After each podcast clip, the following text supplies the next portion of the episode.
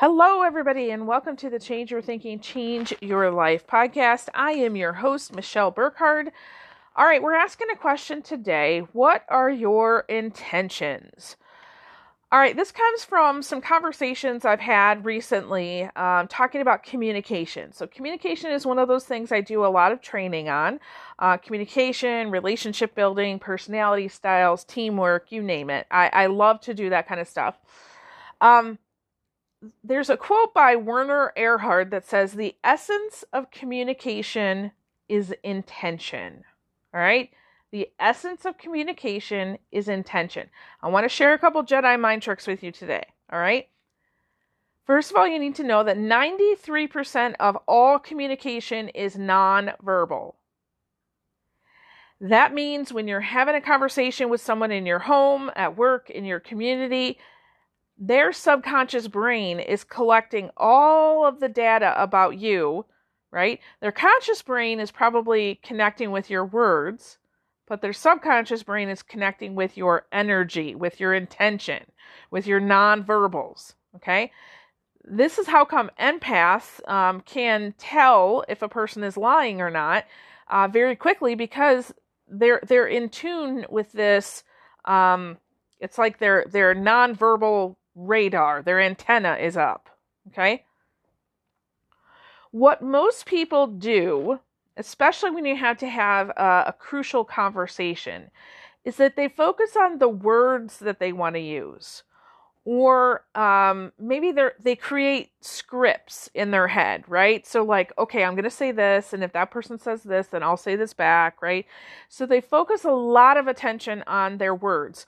Um, you can think of it this way they come up with like talking points or debate points, right?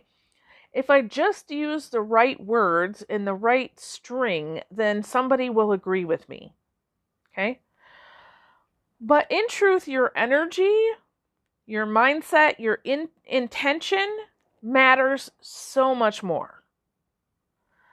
So, uh, there's a couple different places that you really need to understand this. So the the first is a job interview. Um, actually, I I've coached I don't even know how many dozens of people, not only to go to a job interview, but also leaders who are uh, hosting job interviews. How can you go beyond what that person gave you on their resume and what they're saying in the interview to truly understand uh, the nonverbal part that they're communicating with you?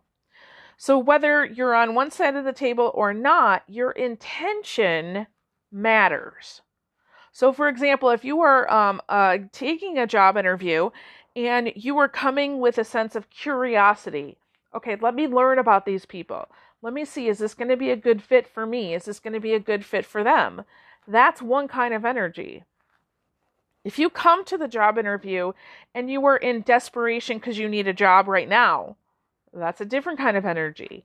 Your intention is going to drive your nonverbal communicators.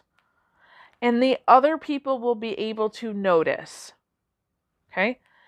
Um, this is why I, I try to help people when they're going into an interview focus more on getting in touch with a place of peace before they walk in there. They already know the answers to the questions. Listen, only 7% of your answers are going to be remembered anyway. So when you come in in peace and curiosity, you're going to be head over heels, um, you know, above other candidates. Now, let's say you have to have a difficult conversation, maybe with an employee, okay, um, or a coworker, or consider a, a, a child, whatever. Again, you want to come at it from a point of peace and curiosity, right? So peace so that you're you're not in that like frantic, maybe angry mode because the other person's subconscious is going to catch that and go, "Oh, yeah, I, I have to be on the defense now." Right? But maybe something happened and you need to gather information, right? So you could say, um, you know, Molly, uh, I was observing yesterday in your classroom, and and this thing happened. Uh, can you tell me more about your your thinking behind that? Okay, so that person can tell if you're being curious, right? And then you're going to collect data. And then, you know, based on what they say, maybe you were wrong to start with, right? And you say, oh, okay, I, I didn't realize that's what you were doing, right? Or maybe you were right and you say, okay, well, you know, I think we need to talk about that a little bit more. Okay. Now, the thing is, that person is going to know almost within, well, definitely within the first three seconds, whether your intention is for them or not. And they will adjust accordingly.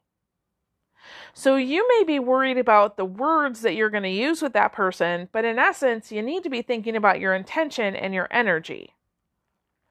Uh, another thing that that often happens is um, I always tell people one of the most dangerous questions that you could ask is why.